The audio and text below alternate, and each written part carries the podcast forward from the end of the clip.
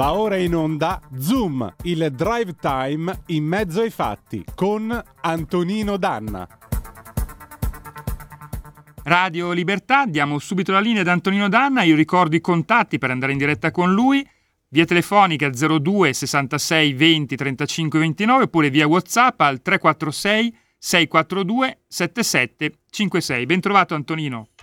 Grazie condottiero, mio condottiero Giulio Cesare Carnelli, amiche e amici miei, ma non dell'avventura, buonasera, siete sulle magiche, magiche, magiche onde di Radio Libertà, questo è Zoom, il drive time in mezzo ai fatti, io sono Antonino Danna e questa è la puntata di martedì 31 maggio dell'anno di grazia 2022, cavolo domani è già giugno. Cominciamo subito nostro, la nostra puntata di questa sera con il nostro classico appello, date il sangue, in ospedale il sangue serve sempre. Salverete vite umane, chi salva una vita umana salva il mondo intero. Secondo appello, andate su radiolibertà.net, cliccate su Sostienici e poi abbonati, troverete naturalmente le varie opzioni per sentire questa radio un po' più vostra, dai semplici 8 euro mensili della Hall of Fame fino ad arrivare addirittura al livello creator da ben eh, 40 euro mensili che vi permetterà di essere coautori e co-conduttori della, di un episodio, di una puntata eh, del vostro programma preferito col vostro conduttore preferito. Banda alle ciance, ci ho dettovi, cominciamo subito perché malgrado sia martedì, stasera tra l'altro doppia razione perché alle 20.30 c'è aria fritta, per cui eh, avrete modo anche di divertirvi e di seguire le ultime vicende vaticane, oltre che i fatti nostri e varie umanità. La cozza stasera non ci sarà, prende una puntata di riposo perché dobbiamo preparare un gran finale veramente con i fiocchi. Cominciamo subito allora, visto che è martedì e martedì si balla, con un pezzo che è appena uscito e già sembra destinato a dominare i dancing floor eh, di tutto lo stivale. Che cozzalone sulla barca dell'oligarca e andiamo.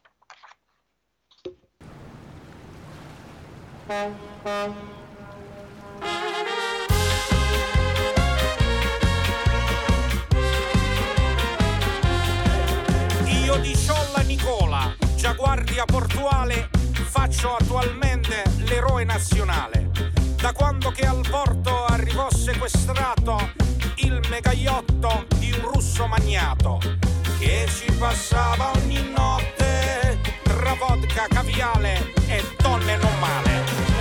Fu proprio lì che pensai patriotticamente immolo a mio figlio per l'Occidente. Di Ciolla Vincenzo, la tua comunione sarà per i russi la grande sanzione. 命了。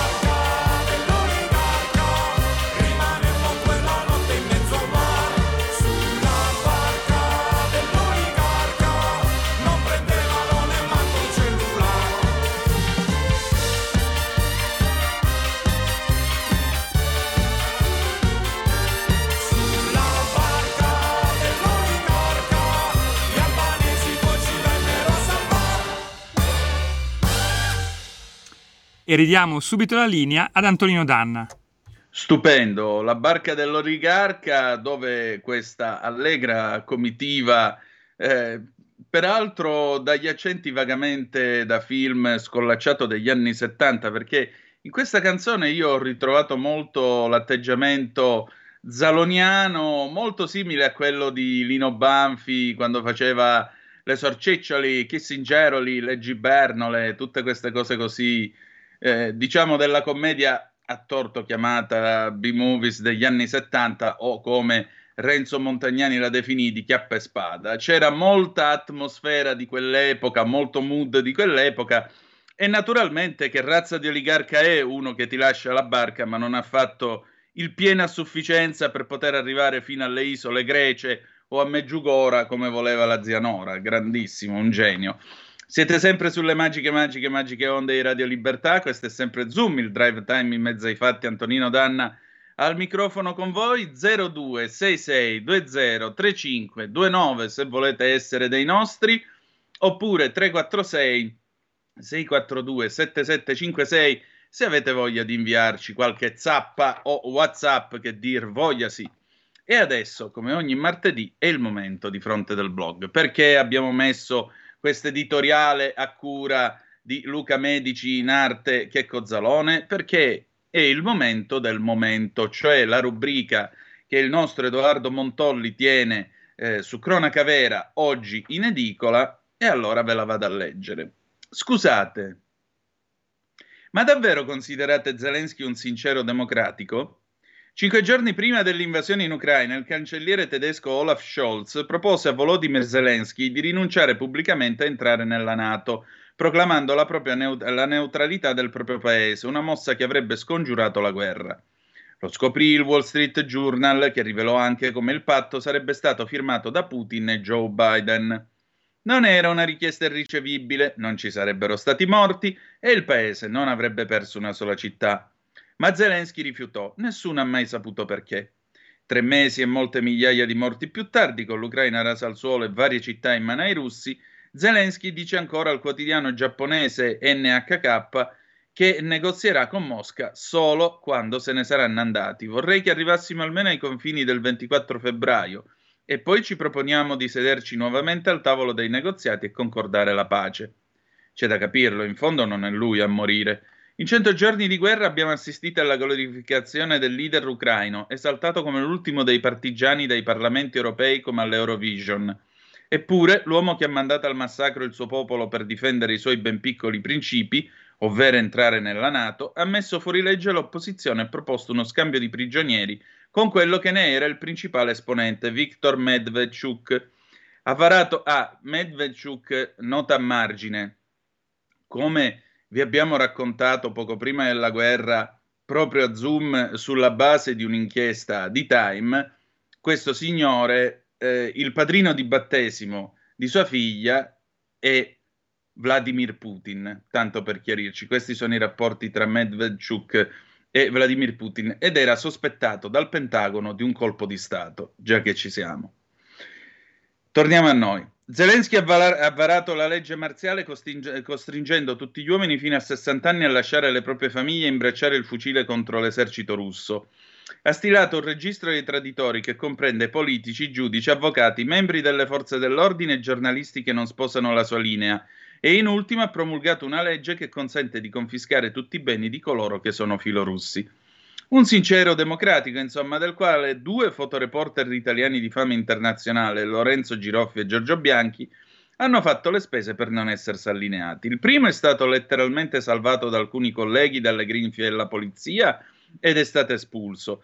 Il secondo ha spiegato di essere considerato da Kiev alla stregua di un, di un criminale solo per aver raccontato ciò che vedeva gli esperti di geopolitica non sono stati mai ascoltati, a partire dall'ex ambasciatore alla Nato e poi nella Mosca sovietica Sergio Romano, che due giorni dopo l'invasione disse io stesso sono sempre stato contrario all'idea di allargare la Nato all'Ucraina e devo dire che il punto di vista del presidente russo è degno di considerazione. Marco Carnelos, ex ambasciatore italiano in Iraq, già inviato speciale del governo italiano in Siria e Medio Oriente, disse alla verità non ha senso veder distruggere un paese per poi arrivare comunque a quell'esito. Chi pensa che l'autodeterminazione dei popoli sia più importante della stabilità globale vive nel paese delle meraviglie. Il generale Leonardo Tricarico, ex capo di Stato Maggiore dell'Aeronautica Militare, ha spiegato a Tagadà sulla 7, si sta spargendo molto sangue, non dico inutilmente, ma quasi. C'è una porzione di territorio, quello che oggi viene chiamato Ucraina, che sicuramente dovrà avere uno status diverso dall'essere membro della Nato e forse anche dell'Europa nel suo complesso. Qualcuno dovrà dire a Zelensky di essere più realista e stare con i piedi per terra perché è l'unica via. Infine, Perfino l'ex segretario di Stato americano Henry Kissinger, 98 anni, al World Economic Forum di Davos ha detto che l'Ucraina dovrebbe ora avviare i negoziati prima di creare sconvolgimenti e tensioni che non saranno facilmente superate. Ma l'informazione italiana va in senso contrario e c'è chi si vanta di non ospitare voci dissonanti, lieto così di dare una mano alla censura. Google frena i siti online togliendo la pubblicità ai contenuti non allineati e il suo YouTube cancella oltre 70.000 video e ben 9.000 canali che a insindacabile giudizio dei social diffondevano false informazioni sulla guerra, violando così le nuove regole della piattaforma. Almeno così scrive Ukrinform, anche se non si sa come abbiano potuto giudicare falsi quei filmati. Di fatto Zelensky esige ancora armi e noi le mandiamo, la gente continua a morire, rischiamo un conflitto mondiale ma a margine del Forum economico mondiale, il finanziere George Soros sprona Mario Draghi ad andare avanti, ritenendolo niente meno l'unico leader europeo in grado di reggere il braccio di ferro con Mosca perché, aggiunge, occorre sconfiggere Putin il prima possibile. D'altra parte, oggi gli smemorati italiani chiamano Soros filantropo, ma in Italia, nel famigerato mercoledì nero del settembre 1992, il filantropo Soros lanciò il più clamoroso attacco speculativo alla lira che mise in ginocchio la nostra economia, costringendola ad uscire dallo SME e lanciandola verso un debito pubblico inarrestabile. Sicché qualche dubbio sulle sue buone intenzioni lo abbiamo. Qualche altro dubbio in merito alla nostra forza sul braccio di ferro con Mosca lo fornisce l'alto rappresentante dell'UE per la politica estera, Josep Borrell, in un concreto intervento al CEPS. Gli eserciti europei non potrebbero mantenere una guerra come quella in Ucraina per più di due settimane. Finirebbero le munizioni. Questo è il momento di Edoardo Montolli in edicola questa settimana e eh, aspettiamo insomma le vostre opinioni 0266203529 se volete intervenire oppure 346 642 7756 ora è altrettanto vero, però, è altrettanto vero. Io sono in linea di principio d'accordo con quello che scrive il nostro Edoardo. Tuttavia ho qualche dubbio per quanto riguarda la chiusura dei canali e quant'altro, perché le fake news comunque non sono mancate. Non sono mancate e oltre a non essere mancate, eh, abbiamo visto con Marta Ottaviani come il Cremlino stesso abbia questo strumento per condurre questa guerra asimmetrica attraverso la disinformazione sistematica. Quindi è vero che bisogna essere in linea di principio contrari a qualunque tipo di censura, ma è altrettanto vero che non tutto quello che arriva è oro che luccica.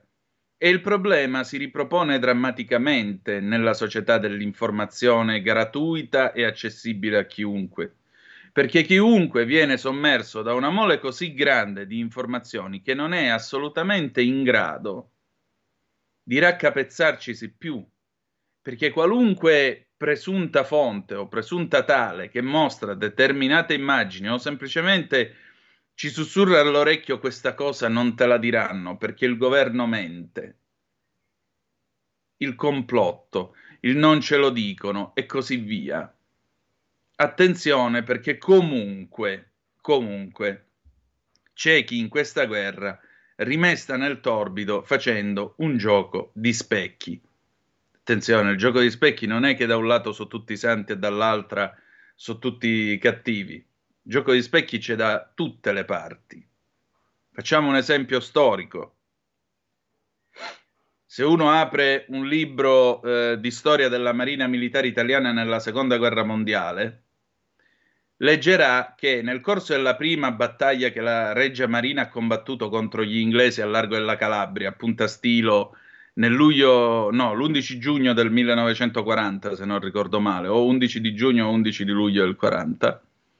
Che cosa è successo? È successo che la corazzata Warspit, con uno dei suoi proiettili da 381 che pesava 1500 kg, ha centrato la corazzata Giulio Cesare a una distanza di quasi 23.000, 23.000 metri, cioè 23 km di distanza.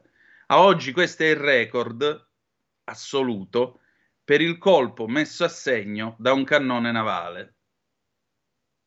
Non tutti però sanno che anche le corazzate italiane hanno sparato a punta stilo e la Marina, la Reggia Marina, riferì di aver centrato una corazzata inglese.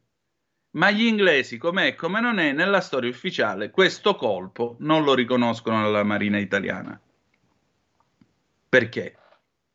Perché voi vi immaginate la Marina inglese che riferisce nel suo comunicato stampa o comunque nel bollettino di guerra che nel primo scontro con la, con la, con la flotta italiana, sebbene gli italiani fa, abbiano fatto una mala figura perché addirittura intervenne in ritardo l'aeronautica e cominciò a bombardare sia le navi italiane che quelle inglesi, quello che volete voi.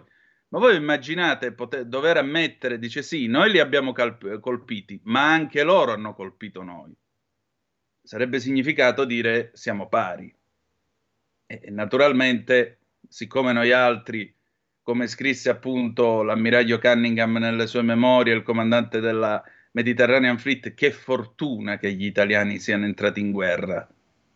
E chiaramente agli inglesi serviva il ventre molle dell'asse che eravamo noi, grazie alla sciagurata decisione di Mussolini di portarci in guerra. Ecco, come vedete, il non, il, non tanto la falsa informazione, ma il tacere un'informazione continua a essere non roba di ora, ma roba vecchia, roba che è già accaduta nella storia più di 80 anni fa, roba che è sempre accaduta. Sempre accaduta. Perché? Perché l'informazione in quanto tale è potere, sarà sempre potere. Per questo, in questa situazione e in questo secolo, in cui le fonti di informazioni sono miriadi, a maggior ragione ci vorrebbero giornalisti preparati che consumano le suole. Antonino, Antonino scusa, due chiamate per te. Oh, le prendiamo subito. Pronto chi è là? Pronto, sono io? Sì, vai, ciao. Grazie. No, io volevo soltanto riallacciarmi al discorso sulla, sulla verità che perde di smalto quando ci sono le guerre. Eh, la, la, domanda mia era legata a tutti quei cadaveri che fanno vedere con i droni, le fotografie e tutto il resto.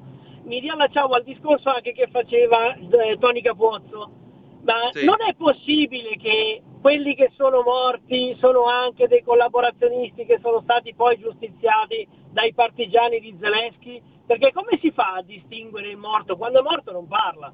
Come fai a dire che sono stati i russi e non sono stati invece i partigiani che hanno ucciso i collaborazionisti fin quando c'erano i russi, andava tutto bene, quando si sono ritirati questi hanno, di, hanno fatto la fine di Bob? Questa era la Ma mia domanda. Da quando ci sono i partigiani in Ucraina? È scappato il re dall'Ucraina e ora l'Ucraina è divisa in due? Con la Repubblica Sociale Ucraina e il regno di, di, di Luhansk da un'altra parte?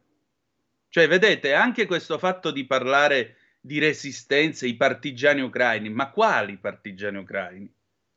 In Ucraina c'è l'esercito e poi c'è una milizia territoriale che non sono partigiani, quindi è inutile che si sgolano a parlare di resistenza ucraina. Non esiste la resistenza ucraina. Questo ce l'ha detto in questa trasmissione Sofia Fedina, deputata della Rada, il Parlamento ucraino, nei primi giorni di guerra quando l'abbiamo intervistata. E cosa ha detto? Dice: Sono una milizia formata da persone che si arruolano svolgono compiti che sono a metà tra la polizia e l'attività dell'esercito. Ma non sono partigiani come li intendiamo noi che vanno a, a fare gli attentati contro i nazisti, contro ste robe. Non, non, non esiste. Vedete, anche qui, anche qui le parole, un altro gioco di specchi. Perché? Perché in Italia li hanno dovuti accostare ai partigiani, ma non sono partigiani. Altra telefonata, pronto chi è là? Eh, ciao, sono Ferdinando, telefono della provincia di Verona. Allora, allora permettimi, eh... visto che mi pare avantieri era il tuo nomastico, auguri sia pure con ritardo. Sai che non lo sapevo.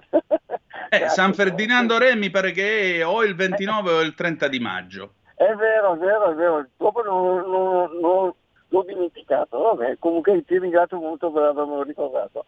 Accomodati, allora, dimmi. Allora, eh, eh, per quanto riguarda l'informazione, io ti dico come mi sono fatto io una mia opinione, dopo se la si può discutere o meno. Eh, allora, siamo qua per eh, questo, dimmi. Allora, eh, eh, nel 91, nel 91 è stato riconosciuto Stato indipendente Kiev. Allora mm. dici, papà, o tutti hanno diritto di eh, eh, chiedere l'indipendenza. Ma la domanda a monte è stata, perché è stata data riconosciuta l'indipendenza a Kiev eh, da parte di tutto eh, il mondo occidentale? E qui uno si potrebbe già far, dare una risposta. Io ti giro un'altra domanda, ma come mai cent'anni di tentativo di indipendenza della Catalogna non è mai stata riconosciuta? La Scozia, ma meno, men che meno mi presa in considerazione, Dave, la stessa Padania che ha chiesto eh, a suo tempo di, di, di, la secessione, dicendo l'autonomia e tutto quello che ne consegue, però nessuno ne ha riconosciuto. Molto probabilmente, facendo un mio ragionamento, ho detto, bene, hanno riconosciuto Kiev perché dovevano destabilizzare un'area. Cioè lì per me è una verità. Allora se, eh, se il signor Putin in questo momento sta passando per mostro, per me sono mostri le stesse identiche persone che hanno creato un contesto per destabilizzare un'intera area. Ricordiamoci, ricordiamoci nel periodo in cui le, le, le, Cuba eh, eh, eh, ha cercato, eh, la Russia ha cercato di mettere le sue testate nucleari a Cuba. Non ci ha messo un attimo sino eh, gli americani a, a, a, a, dire facciamo la guerra, state attenti e dicendo. Lì si è sfiorata la, la guerra mondiale. Allora, vedi che è il gioco delle parti. Allora, qua purtroppo nell'intero ragionamento di tutti quanti cioè deve, deve esserci il buono e il cattivo. Io questi discorsi qua proprio li ho messi da parte, io figurati che nella mia testa ero filo atlantistica.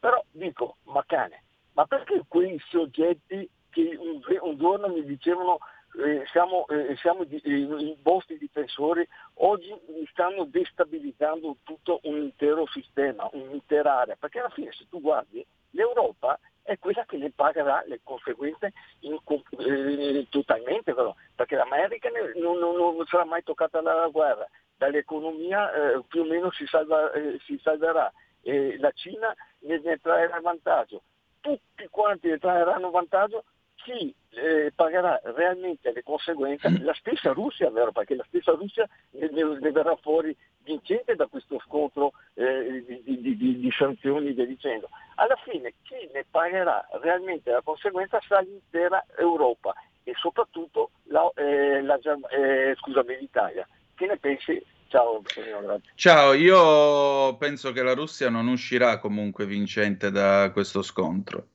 Potrà dirlo nella sua, nella sua propaganda, potrà dire quello che vuole, ma questa guerra ha dimostrato che l'esercito russo non è questa potenza che dice di essere e che doveva fare paura. La marina militare, 30 anni che non fabbricano, che non costruiscono un'unità pesante, tant'è vero che gli hanno affondato l'incrociatore Moskva e voglio dire, è andata come è andata. Adesso stanno mettendo in campo i carri degli anni 60 perché sostanzialmente i T90, gli altri carri sono andati perduti all'inizio di questa operazione anche perché erano convinti che in tre giorni sarebbero arrivati a Kiev, hanno fatto una cattiva pianificazione logistica e così via. Certo sono forti coi missili e ci vanno proprio a fare tabula rasa, questo è fuori discussione. Però poi il territorio, una volta che lo prendi, lo devi anche tenere e per tenerlo ti servono le risorse. Risorse significa anche soldi. Dipende da quanto riusciranno a fare con la vendita del petrolio all'India, da come andrà con le sanzioni, da come andrà con la Cina. Ma la Russia ha perso per un motivo molto semplice. Perdiamo noi perché non esistiamo. e, perderò, e perdono anche loro perché finiranno per essere gli utili idioti di Pechino, il retrobottega, quelli che gli forniscono petrolio e risorse naturali ma che non contano niente o comunque che sono secondi eh, nel, nell'alleanza, non sono certo loro a guidarla. Comunque andiamo in pausa, poi torniamo, a tra poco. Stai ascoltando Radio Libertà, la tua voce libera, senza filtri né censure, la tua radio.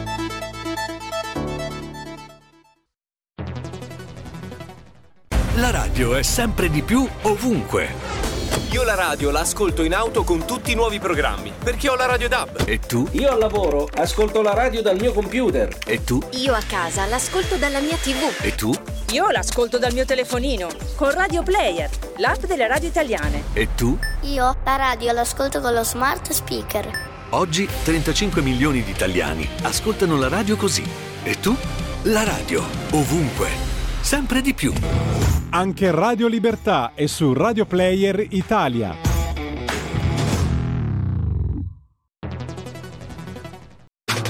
Stai ascoltando Radio Libertà. la tua voce libera, senza filtri né censura. La tua radio.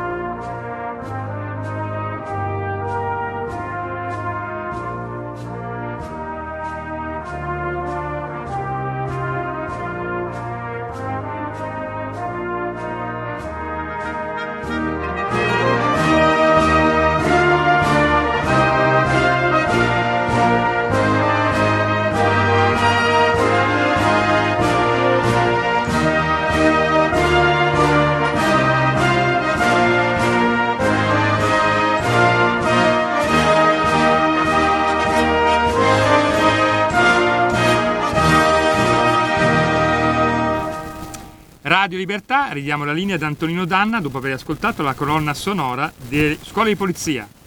Scusami, che cos'è questo sibilo in sottofondo che sento? Eh, purtroppo Quando- la cuffia, abbiamo segnalato Ah, di cambiarla. no, mi sembrava fosse un problema del mio microfono, grazie. E allora, rieccoci, grazie ancora condottiero, mio condottiero, siete sempre sulle magiche, magiche, magiche onde di Radio Libertà, questo è sempre Zoom, il drive time in mezzo ai fatti, Antonino Danna al microfono con voi. Allora, mi è giunta adesso una mail dell'immenso Roberto Manzoni che mi ha appena scritto e mi dice, tra l'altro... Eh, pompa sul fatto che le ambasciate non hanno ancora inviato le buste per il voto, sono in lavorazione, boicottaggio di Stato per il quorum. Qui alle Canarie siamo in 60.000, nessuno ha ricevuto nulla. Giovedì e venerdì l'ambasciata di Madrid, telefono sempre libero, ma nessuno risponde. Uguale ad ambasciata UK o USA, vero? Ecco, questa cosa la segnaleremo a Paolo Formentini, così prenderà eventualmente lui le, eh, le- le interrogazioni e le, eh, le, valutazioni più opportune, perché come sapete il vicepresidente della Commissione Affari Esteri della Camera, siccome gli italiani nel mondo possono votare, benissimo, visto che devono poter votare, gli diamo questo servizio. Mm, certo, per come viaggia la posta in questo paese, povera noi, io, io potrei raccontarvi di aver visto cose che voi umani non potete immaginare, lettere, anzi no, ve ne faccio vedere una perché questa è veramente clamorosa, ce l'ho qua sulla scrivania da qualche tempo e ve la faccio vedere, vediamo se si vede. Guardate qua. Allora, mi è arrivato un pacco Direte voi, chi se ne frega. Il pacco era affianca- affrancato come piego di libro. Il piego di libro, vediamo un po', ecco, il piego di libro equivale a 2500 delle vecchie lire. Sapete con che cosa è affrancato? Con dei francobolli della Repubblica Italiana in lire. Vado a elencarveli. Decennale trattato anniversario Trattati di Roma, 25 marzo 57-67. Portofino, Italia, 40 lire, 1974. Castel del Monte, Europa, Roma, 1977. Salviamo Venezia, 1973. Poi, 25ennale dei Trattati di Roma, 1982, lire 450. Italia Europa Lire 200 1978 Parchi nazionali Abruzzo 1967 Lire 40 2 giugno 46 2 giugno 71 25 anniversario della Repubblica Lire 90 Tiziano Vecellio 1490 1576 Roma 1976 Lire 150 e poi abbiamo Etna, Roma 77, Italia 170 lire, Pompei 1989, Italia 500 lire. Cioè, eccolo qua. E ha regolarmente viaggiato. Regolarmente viaggiato. Marco da Mantova, ciao. Ciao Antonino, perdonami se dirò qualcosa che è già stato detto, ma ho avuto un problema. Io ti sento generalmente con il, con il telefono, mi, mi era dato in pappa il telefono, mi sono perso 20 minuti di programma. Comunque ho sentito l'ultimo ascoltatore che parlava ancora della faccenda della guerra. Allora, Ferdinando, sì. Ecco. Comunque no... era vero che il 30 era il suo nomastico, perché il 30 maggio è San Ferdinando Re, quindi auguri in ritardo. Vai. Allora, ehm, è, è chiaro che la guerra fa comodo, perché in un periodo di crisi come quello attuale, soprattutto gli Stati Uniti con l'economia che sta come un pochino noi, anzi decisamente come noi, sta andando male, sai che guadagni che si faranno con la loro formidabile macchina industriale, finanziaria, militare? Sì. Ebbene, parlavamo proprio ieri del ecco. complesso bellico militare industriale, esatto. ieri sera. E poi ottengono un altro risultato, oltre al discorso legato alla Russia. Praticamente tengono, eh, distruggeranno la Germania, perché sì, gli Stati Uniti hanno un problema gigantesco con la Germania, che ha saputo giocare bene le sue carte e avvalendosi dell'euro e del gas russo ha invaso il mondo con i suoi prodotti, che non avrebbe mai potuto fare così con il marco perché era una moneta troppo alta. Certo. Quindi distruggeranno la Germania e naturalmente in questo modo l'Europa, che avrebbe potuto sulla carta diventare un competitor degli Stati Uniti, non lo potrà mai fare e quindi agli Stati Uniti naturalmente negli Stati Uniti ragionano così le classi dirigenti. Prima veniamo noi, che ci sia Trump, che ci sia Biden, che ci sia qualsiasi altro presidente, loro da superpotenza ragionano in questo modo. E tornando al discorso e chiudo, hanno bisogno dei cretini, e sono quelli che naturalmente ci stanno governando e che stanno andando contro il loro interesse e contro il nostro interesse e pur di rimanere lì però eh, eseguono fedelmente i compiti, anche se si stanno segando il ramo sul quale sono, si sono seduti. Tutto qua, ciao Antonino, grazie. Guarda, tu mi passi la palla, io ti rimporta. Eh, Churchill diceva che il grande difetto dei tedeschi era che erano estremamente organizzati, ma proprio questo era il loro punto debole, perché semplicemente non sapevano improvvisare. Ed è così, i tedeschi non sanno improvvisare. L'esempio più banale. hanno riattivato 50 carri Gepard, 50 carri Gepard, che avevano infilati lì dentro a fare i funghi in chissà quale garage, li hanno messi a posto, li hanno, gli hanno fatti il tagliando, messo a posto il motore, carburato, quello che volete voi, e poi hanno scoperto una cosa, che non hanno le munizioni.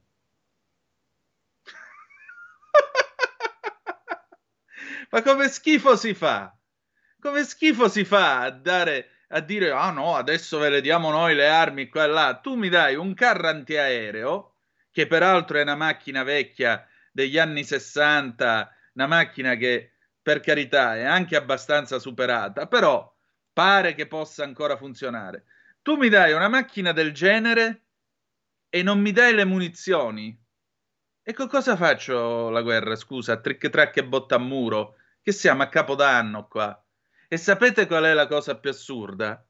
Che tra formare il personale, che bene o male già stavano addestrando in Germania, ma soprattutto munire i carri delle munizioni antiaeree, ci vorranno almeno, almeno altri due mesi. Se va bene per luglio ce la fanno a dargli i carri con le munizioni, perché non le produce nessuno. Ma di che cosa stiamo parlando? di che cosa stiamo parlando. E questa è la Germania. La Germania imparerà, come giustamente dice il nostro Marco, imparerà presto un'altra lezione. E l'altra lezione è che siccome l'Europa non esiste, ha voglia che ti telefona Xi Jinping. Ma per lui tu sei solo la Germania, non sei l'Europa. E se l'Europa fosse realmente esistita, a livello politico, se l'Europa non fosse quell'irco cervo che è, se l'Europa non fosse quell'aborto politico che è, questa guerra in questo continente, in questo secolo, io vi dico che non ci sarebbe stata.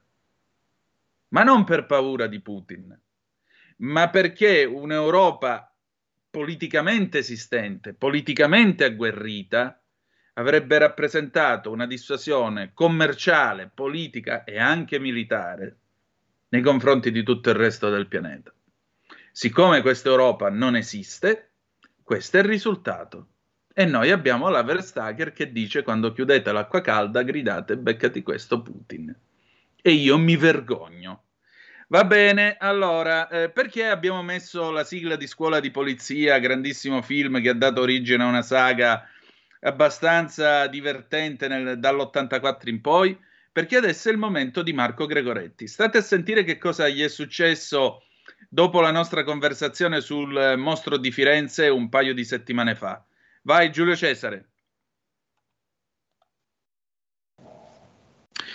E martedì, martedì vuol dire grandi misteri italiani, grandi misteri risolti e noi abbiamo il giornalista di inchiesta numero uno, Marco Gregoretti, qui con noi ancora una volta. Grazie Marco e ben trovato. Buongiorno, grazie a voi e ben trovati anche voi. Marco, senti, io prendo le mosse da un post che tu hai fatto su Twitter in questi giorni e torniamo a parlare del mostro di Firenze. Tu hai ricevuto una chiamata da un anonimo interlocutore. Che cosa voleva da te, scusami? No, beh, un interlocutore non era anonimo, ma non so chi sia, non lo conosco, nel senso che si è presentato con nome e cognome, eh, ha insistito anche un po', poi mi ha beccato e, e, mi ha fatto una serie di domande, cioè il mostro di Firenze, premesso, è uno di quegli argomenti infiniti, come Ustica. Non sì, sì. E ognuno ha la, la, verità, so io, so io, so io, so io. Ed è difficile per tutti capire che il compito mio di un cronista è semplicemente quello di scrivere, appuntare, al limite ascoltare, fotografare, leggere e raccontare fatti. Questo per, per fare una premessa. E quindi eh, eh, ho avuto tantissime sollecitazioni su questa vicenda eh, da, da, da, colleghi, ho fatto, docu- ho fatto, documentari, ne avevo fatto uno per Mediaset tantissimi anni fa, eh, ne ho curato insieme ad altri colleghi uno per la RAI che è andato in onda, mi sembra, boh, ottobre-novembre, non ricordo, scritto infinità di articoli non ho voluto scrivere un libro perché ce ne sono già tanti Ecco, eh, fatta questa premessa, quindi mi capita che ogni tanto qualcuno mi chiami, però nessuno mi ha mai chiesto per telefono eh, di sapere eh, di, se io, quali sono le prove di quello che io scrivo. Perché lei ha scritto questo? Che cosa sa di questa cosa? A un certo punto io ho interrotto questo interlocutore. Ho detto scusi, ma lei mi sta facendo un interrogatorio? Cioè, sì, io appunto, non... una domanda così, cioè a me viene da pensare, ti ha chiamato qualche poliziotto? No, no, no, assolutamente perché coi poliziotti e coi, e coi non so se eh, Voglio dire, ti conoscono. Sì, appunto, cioè, quindi no, eh, non so, io ero anche un, un, po' a disagio, gli ho risposto scusi, io lei non la conosco, lei mi ha detto che, che mi ha dato il suo nome, il suo cognome, cognome anche, ma io non so lei chi sia. Perché si, si, mi fa eh, tutte queste domande, che cosa so io, che cosa so io della vicenda di Narducci, che cosa so io della vicenda di questo nuovo, ca- questo nuovo piccolo caso che si è aperto con questo Crescenzi che avrebbe fatto delle, delle grandi rivelazioni, poi si è scoperto che forse neanche esiste questo crescente, detto, e, e, soprattutto perché lei mi chiede quali sono le prove che ho. Io da 44 anni che faccio questo lavoro, e quindi le mie prove sono i miei articoli, ma lei chi è? Cosa vuole? E allora l'ho depistato, no? ho cercato, cioè, perché non... E, e mi sono posto delle domande, poi forse sono un po' esagerato, ma eh, su questa vicenda si muove qualsiasi tipo di apparato. E io sono convinto che qualcuno me l'ha mandato questo qua. Qualcuno gli ha detto telefono perché, perché adesso? Che cosa si sta muovendo? Quest'estate, prima che io facessi il documentario, il dottor Michele Giuttari, che era il capo della squadra mobile, disse in due interviste che c'erano ancora delle possibilità per beccare qualcuno dei presunti mandanti lui, lui, poi voleva venire, doveva venire a rilasciare delle dichiarazioni al documentario che stavo eh, curando, all'ultimo ha disdetto e non ha più voluto venire. Mm. Eh, nel frattempo si è aperto un, un, avvocato di Perugia che si chiama Walter Biscotti che è, lo, che è lo, stesso avvocato di Rudy Ghede, uno dei sì. due avvocati di Rudy Ghede per il caso di Amanda Knox, di Meredith e di Raffaele Sollecito, eh, rappresenta una o due famiglie fam- di, di, di, vittime del mostro e anche lui sostiene di avere eh, delle grandi novità, per cui si sono rimesse in moto delle cose. Eh, io mi occupo da tanti anni di questa vicenda e ho tanti materiali, tanti materiali che ne abbiamo parlato, la cassaforte, eccetera, che ancora sono, sono inediti. E poi eh, ho scritto recentemente una piccola cosa nel mio blog perché fortunatamente i giornali hanno un attimo, dico adesso basta con il mostro di Firenze, a meno che non ci sia la cosa, la parola fine. Ecco.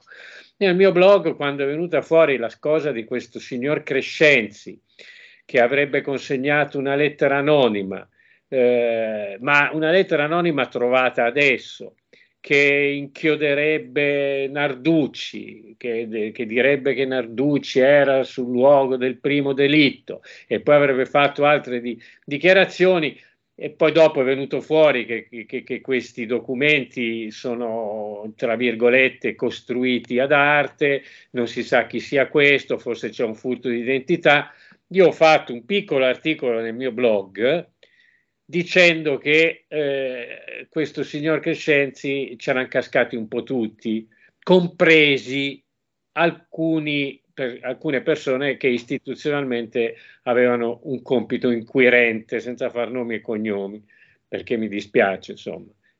E, e, ho detto è un millantatore, ho scritto un millantatore oppure è un abile intossicatore, anche perché so che c'è un magistrato che si è molto offeso per quello che io ho scritto, ma evidentemente non ha letto bene il mio articolo perché io pongo una serie di questioni, come dire, ci poteva cascare chiunque. Io non ci sono cascato, non so come mai, fortunatamente non ci sono cascato. Però la domanda mia era, eh, si tratta di un millantatore o di un abile intossicatore? Perché eh, è, un, è un modulo, no? Io certo. metto una notizia vera e poi tutto intorno metto una serie di robe assurde, così diventa assurda anche la notizia vera, fine delle trasmissioni del mostro di Firenze non si parla più. Ecco, quindi questo era un po' il senso. Dopo, di, dopo questo mio articoletto sul blog, che come sai è un blog che io curo, cerco tutti i giorni di mettere qualcosa, però non è la mia attività principale, purtroppo mi piacerebbe, ma no, non è, e, e si, si, si, è scatenato qualcosa. No? E allora mi sono, mi, tra le altre cose mi è arrivata questa telefonata, ma io mi chiedo perché adesso tutto questo? Che cosa sta succedendo? Ci sono delle cose che si stanno muovendo? Perché, voglio dire, no, Mostro di Firenze anche basta, si potrebbe, no? Ecco, mm, c'è già chi ha pagato abbastanza, abbastanza duramente questa, eh, questa storia, quindi non so. Eh, per cui la mia idea è che qualcuno abbia sollecitato queste persone a chiamarmi e a sapere in qualche modo che cosa sappia io, questo è. Ovviamente ci è rimasto un po' così, io ho confuso le idee perché devo anche un attimo proteggermi, capire, ecco, magari è una bravissima persona, però a che titolo? Perché dico, e eh, eh, eh, questo mi dice, ma lei a che titolo? Io a che titolo? Il mio lavoro, da 44 eh, anni, questo lavoro, quindi devo raccontare, ma lei perché? vuole sapere. Questo non mi ha risposto, no? Mi ha detto che lui ha un gigantesco archivio, mi ha detto ma perché lei che lavoro fa? Che cosa, perché è interessato a questo argomento proprio adesso? Dove vuole arrivare? Qual è esatto. approdo? E lì ci siamo un po' arenati. Ecco, questo, è, questo era il senso del mio tweet. Eh? Certo. Senti, ma mh, mm, perché dopo, voglio dire, sono passati 40 anni, è successo quello che è successo, anzi, se prendiamo per buona la ricostruzione del 1968 ne sarebbero passati addirittura 54. Cioè, per quale motivo, dopo tutto questo tempo, più il processo a Pacciani, più tutto quello che è successo, per quale motivo, quando ogni volta si torna a parlare di questo, qualcuno si muove? Perché voglio dire, non avrebbero più eh, diciamo, più interesse a tenere tutto quieto? Dice lasciali parlare i giornalisti, tanto che cosa deve succedere ancora? Perché qua non ha, io, io la mia idea, però ovviamente è una mia idea, certo. che segue un pochettino la, le piste, le, diciamo, la pista investigativa che io ho un po' più ehm, approfondito. E la mia idea è che quando si attiva qualche cosa qualcuno ancora ha paura. Mm. E perché qui non è che è il giornalista. Noi abbiamo avuto quest'estate due interviste del dottor Giutteri che diceva, eh, adesso vi racconto sostanzialmente la verità di quella pistola, qualcuno la sa la verità di quella pistola, lui disse. E poi disse ancora, in un'altra intervista, no? disse eh, fare, sostanzialmente faremo ancora in tempo, anche dopo tutti questi anni, a beccare alcune persone, diciamo, del gruppo, del pro, dell'eventuale gruppo di mandanti. Secondo me eh, all'origine c'è questo. Poi eh, Giutteri, eh, che è, col quale io adesso sono arrabbiato con Giutteri, arrabbiatissimo perché mi ha fatto un pacco perché insomma io lo conosco da tanti anni e diciamo che sono uno dei giornalisti che ha cercato di, di non censurare le sue indagini, lui è stato costretto di fatto a uscire dalla polizia, e, però appunto lui, eh, io avevo concordato un'intervista che lui all'ultimo ha disdetto, eh, facendomi intendere che c'erano delle problematiche importanti per lui e anche per i, per, per, le, per, i, suoi affetti dopo quello che aveva detto. Io mi sono arrabbiato lo stesso perché ho detto ma eh, hai l'opportunità di, di spiegare eh, a Rai 2, eh, in un documentario che in onda su Rai 2 in prima serata, qual è la tua posizione. Quindi magari c'erano, c'erano altri, altri motivi, però sicuramente lui all'ultimo ha disdetto l'appuntamento per l'intervista che avevamo sostanzialmente preso, avevamo stabilito due o tre date. Questo potrebbe anche voler dire che eh, insomma c'era qualche timore, Ecco, forse, forse, forse, forse. Ecco. Per cui quando vengono fuori delle notizie, queste non sono solo notizie che ho tirato fuori io, sono notizie che arrivano da, da altre fonti. Una appunto è il dottor Giuttari e l'altra è questa inchiesta che, ha, che, che sta sollecitando questo fascicolo che viene sollecitato da, dall'avvocato Biscotti di Perugia, che magari appunto sta, sta preoccupando, questo non lo so, anche se eh, si parla di identikit, di, di, si parla di tante cose. Ecco, io poi ne ho dato conto nel blog, se qualcuno è interessato va sul blog, mette Mostro di Firenze e ne vengono fuori di cose che ho scritto. Quindi per cui la, la, la, la, risposta alla tua domanda è probabilmente c'è ancora qualche timore, perché ci sono, ci sono da chiarire, c'è, c'è per esempio tutto quello che non torna di quanto è stato fatto in procura a Firenze. Ci sono tante cose che non tornano. E perché, per come? Ci sono anche delle questioni in sospeso in procura a Perugia eh, perché ci sono alcuni provvedimenti che sono stati presi, per esempio, nei confronti del dottor Mignini che non, non si spiegano molto chiaramente. Ci sono anche, a mio avviso, delle lacune nel, nel, nel fascicolo che riguarda il dottor Narducci. Infatti poi in qualche modo eh, sono riusciti a, a, a, chiudere senza conseguenze. Eh, però capisci che se viene fuori con chiarezza che, Nar- che Francesco Narducci è stato ucciso, strangolato, avvelenato perché voleva uscire dal gruppo che partecipava e che, eh, che dava l'input per i duplici omicidi, è, è un terremoto, se, cioè questo è un terremoto.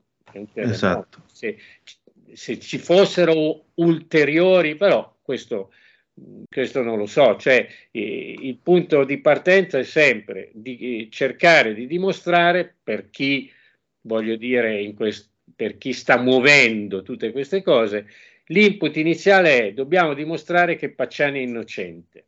Perché se dimostriamo che Pacciani è innocente, cade tutto il resto, cadono tutti i pericoli, perché Pacciani, secondo l'idea di, eh, investigativa del dottor Giuttari, ma non solo sua, Pacciani era l'anello di congiunzione vero tra diciamo, l'alta società e, eh,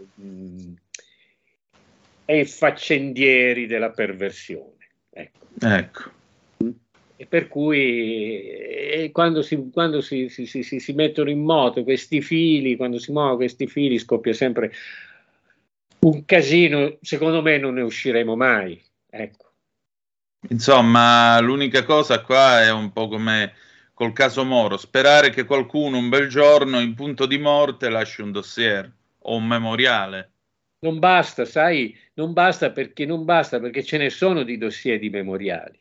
Ah. Comunque quello già potrebbe essere, ce ne sono di dossier memoriali, c'è pure il memoriale di Pacciani, che gliel'aveva scritto l'avvocato Marazzita, quando Pacciani per un po' ha avuto anche l'avvocato Marazzita, quando era sempre sui giornali, non so se ve lo ricordate, l'avvocato Marazzita. Eh, me lo ricordo sì, me lo ricordo sì, era, era, eh, era cugino di una mia vicina di casa. Eccola. Che faceva Marazzita come lui a Vibo Valencia, ed erano cugini, sì. Mi ricordo perfettamente perché lei ogni tanto si vantava, parlava di suo cugino Nino a Roma che faceva l'avvocato, che era al centro dei grandi casi e così via. Me lo ricordo bene l'avvocato Marazzita, un eh personaggio che si è occupato di questo come del caso Pasolini. Tante. Anche di Moana Pozzi si è occupato. Eh, sì, alle volte mi ha dato l'impressione di cercare un po' il protagonismo. Era Ripeto, molto la mia è un'impressione. Eh. Diciamo che era molto mediatico. Ecco, sì, era molto mediatico. Poi finì a fare il giudice a forum, se male non ricordo. Ah, questo passaggio non me lo ricordavo. Eh, non vorrei sbagliarmi, ma credo fece pure il giudice a forum, l'avvocato Marazzita. Ma adesso io credo che lui comunque sia ancora, dal punto di vista del, del rapporto con i media ancora attivo. non svolgerà più la professione perché probabilmente è in pensione, diciamo così, però è ancora sì. depositario di alcune, di alcune vicende, di alcuni dossier. Comunque ti dicevo, dossier su Pacciani. Sì, sì, è stato giudice a forum, confermo. su Pacciani stavi dicendo? Dossier ci, ce ne sono, ci, ci, ci vorrebbe qualcuno che eh, tu dici in punto di morte, eh, tanto dice non ho più nulla da perdere, desse la, l'opportunità di mettere la parola fine. Esatto. Ma qui ci sono tante cose, non c'entra niente, ma io eh, ricordo una frase che, che disse una volta eh, il maestro venerabile Licio Gelli, che io ho intervistato tantissime volte, e poi mi hanno rubato il computer con tutte le cose che lui mi aveva raccontato, però sono nella mia testa e poi un piccolo backup l'avevo fatto. E lui su tante cose era reticente dicendo io finché queste persone sono vive, quello che non lei parlo. posso dire. E, e sa, si saranno sorprese, lui per, ha persino messo della documentazione nell'archivio di Stato di Pistoia c'è una sezione con tutti i documenti che ha lasciato Licio Gelli. Stai ascoltando Radio Libertà, la tua voce libera, senza filtri né censure, la tua radio. Che sono stati presi allora in custodia dalla curatrice dell'archivio di Stato di Pistoia, che, moglie, che era la moglie di Massimo D'Alema, hm, e questi documenti sono stati presi in custodia da lei, e lui mi sembra che abbia messo il vincolo che per non so quanti anni, non mi ricordo 15, 20, 25, non si possono rendere noti. No. E quindi secondo me col mostro di Firenze funziona, se è vera quell'ipotesi investigativa c'è un sacco di gente che potrebbe avere dei problemi e chissà non parla, non parla per paura e non parla anche magari per un patto stipulato a quei livelli. Quindi potrebbe anche succedere magari che tra una ventina d'anni, Licio Gelli mi pare sia morto un 3-4 anni fa, non vorrei sbagliarmi, il Ciogelli è morto, non mi ricordo se nel 2014 o nel 2015. Vediamo un attimo, Licio Gelli, te lo dico subito quando è morto. Poco prima di Natale, era dicembre. Eh, 15 dicembre del 15, sette anni fa è morto. Sì. Quindi diciamo che nel 2035 qualcosa potrebbe succedere. Sì, perché insomma alcuni personaggi sono già morti, altri sono vivi. Tutta, adesso non stiamo più parlando del mostro di Firenze, certo tutta la parte che riguarda, per esempio, il vecchio PC, è lui, perché ce ne sono molti vivi. E chissà che magari non salti fuori qualche audiocassetta registrata in qualche prigione del popolo a Via Gradoli. E eh, quella sarebbe bella. Se è vera la vulgata di Via Gradoli. no, è vera, io credo che sia vera. Io credo che sia vero. O qualche Super 8 girato a Via Fani, chi lo sa. E quello c'è. ecco. e quello fatto... c'è. Greg, io ti voglio ringraziare come Grazie sempre perché viaggiare con te lungo queste storie lascia, lascia molte domande e molte, molte questioni ed è importante tornare su questi casi. Qualcuno direbbe sono cold case, ormai non importa più a nessuno. Non è vero, perché proprio il fatto che accadano queste manovre vuol esatto. dire che ancora a qualcuno importa e importa forse in modo così pressante da, da agire, da, da, da, comunque far sentire ancora che c'è. È, proprio così, quello che noi stiamo qui perché io, stiamo parlando di questo perché ho ricevuto delle telefonate esatto. un piccolo, una piccola cosa che ho fatto nel mio blog e che significa, che, che interessa e come ma io lo vedo, lo vedo, quando si parla di alcuni argomenti gli ascolti salgono sempre. Eh. Il mostro di Firenze, Moana, saranno tutti col case, però invece sono storie attive. Poi il mostro di Firenze è diventato un brand, come un brand, un brand del male, ma è un brand. Certo, è vero, è vero. c'è anche chi ci fa sopra i meme su internet, per cui okay. figuriamoci. Figuriamoci. Esattamente. C'è una pagina Facebook che molto spesso fa dei meme su, sul processo a Pacciani con Pacciani. Credo che la conosci pure tu, per cui figuriamoci. Va bene, grazie Greg, grazie, grazie come sempre. Ciao, ciao. A martedì. Ciao. A martedì, ciao.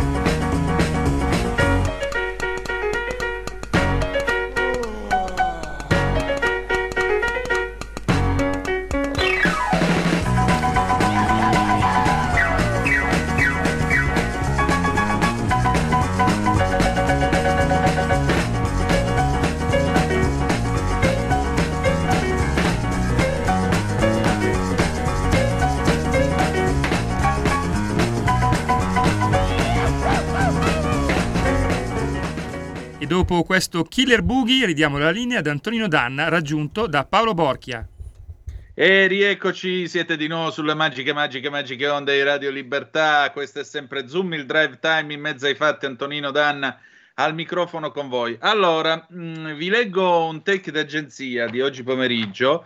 Gli europarlamentari della Lega hanno incontrato una delegazione della Federacciai. C'erano il presidente Alessandro Banzato, CEO Acciaierie Venete, Flavio Bregant, direttore generale Federacciai, Carlo Lombardi Satriani, direttore ufficio di Bruxelles. Un confronto proficuo e ricco di spunti per discutere di un settore fondamentale per la nostra economia. Abbiamo ascoltato le istanze dei rappresentanti della categoria, condiviso con loro le nostre preoccupazioni relative alle politiche europee che coinvolgono il comparto, in particolare ETS e CBAM che, a dispetto delle buone intenzioni iniziali, rischiano di penalizzare fortemente le nostre imprese e i nostri lavoratori, già in grande difficoltà perché alle prese con la crisi pandemica e le conseguenze della guerra in Ucraina.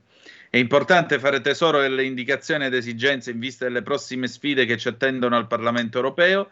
La Lega è in prima linea a Bruxelles come sui territori per tutelare le aziende italiane un'eccellenza da valorizzare e difendere, in primis dalle scelte sbagliate dell'UE che rischiano di avere impatti devastanti sul settore e a dichiararlo il capodelegazione della Lega Marco Campomenosi, ma noi stasera abbiamo l'onorevole Paolo Borchia in diretta da Bruxelles. Buonasera onorevole.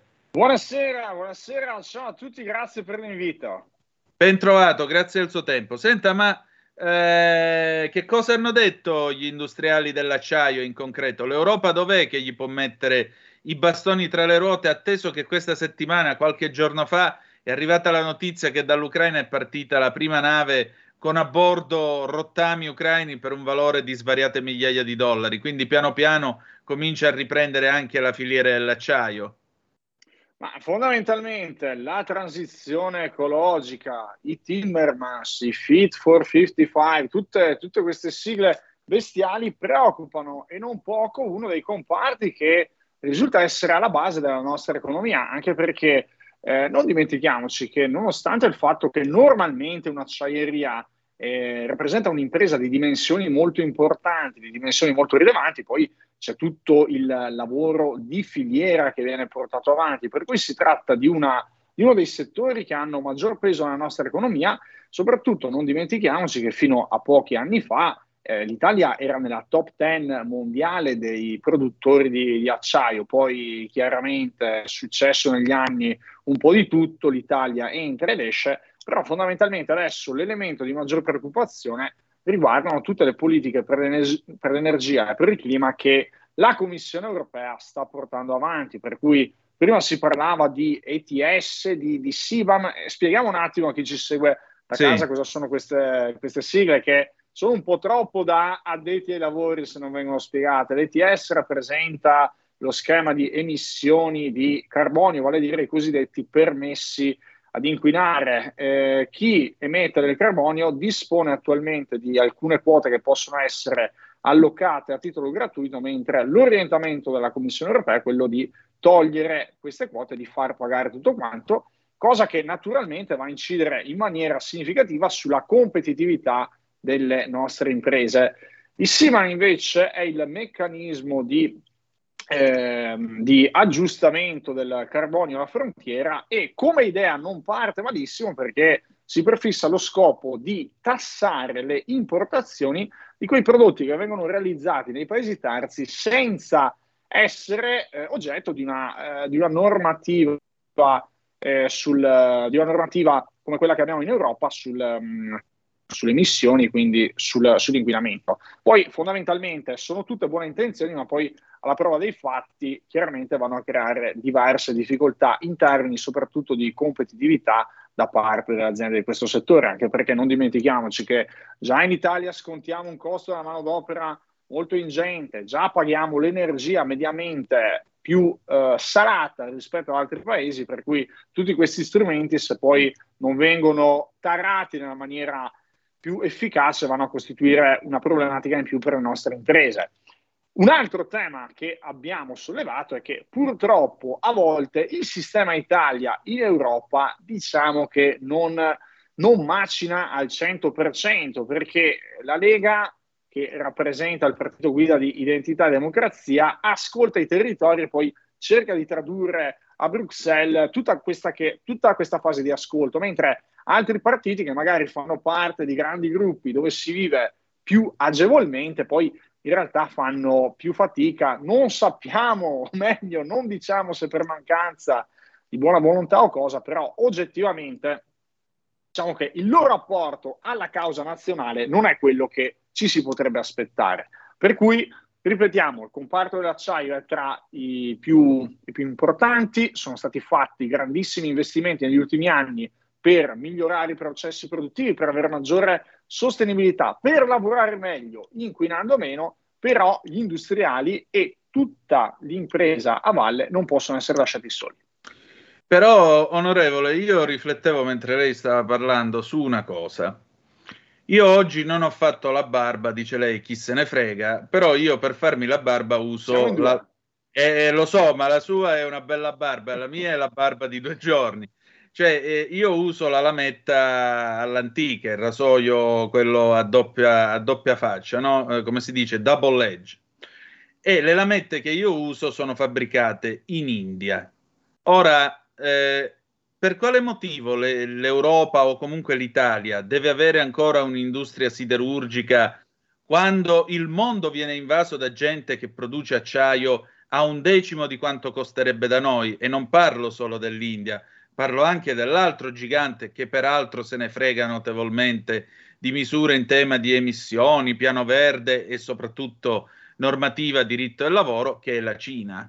Cioè, come facciamo a fare la gara con questa gente?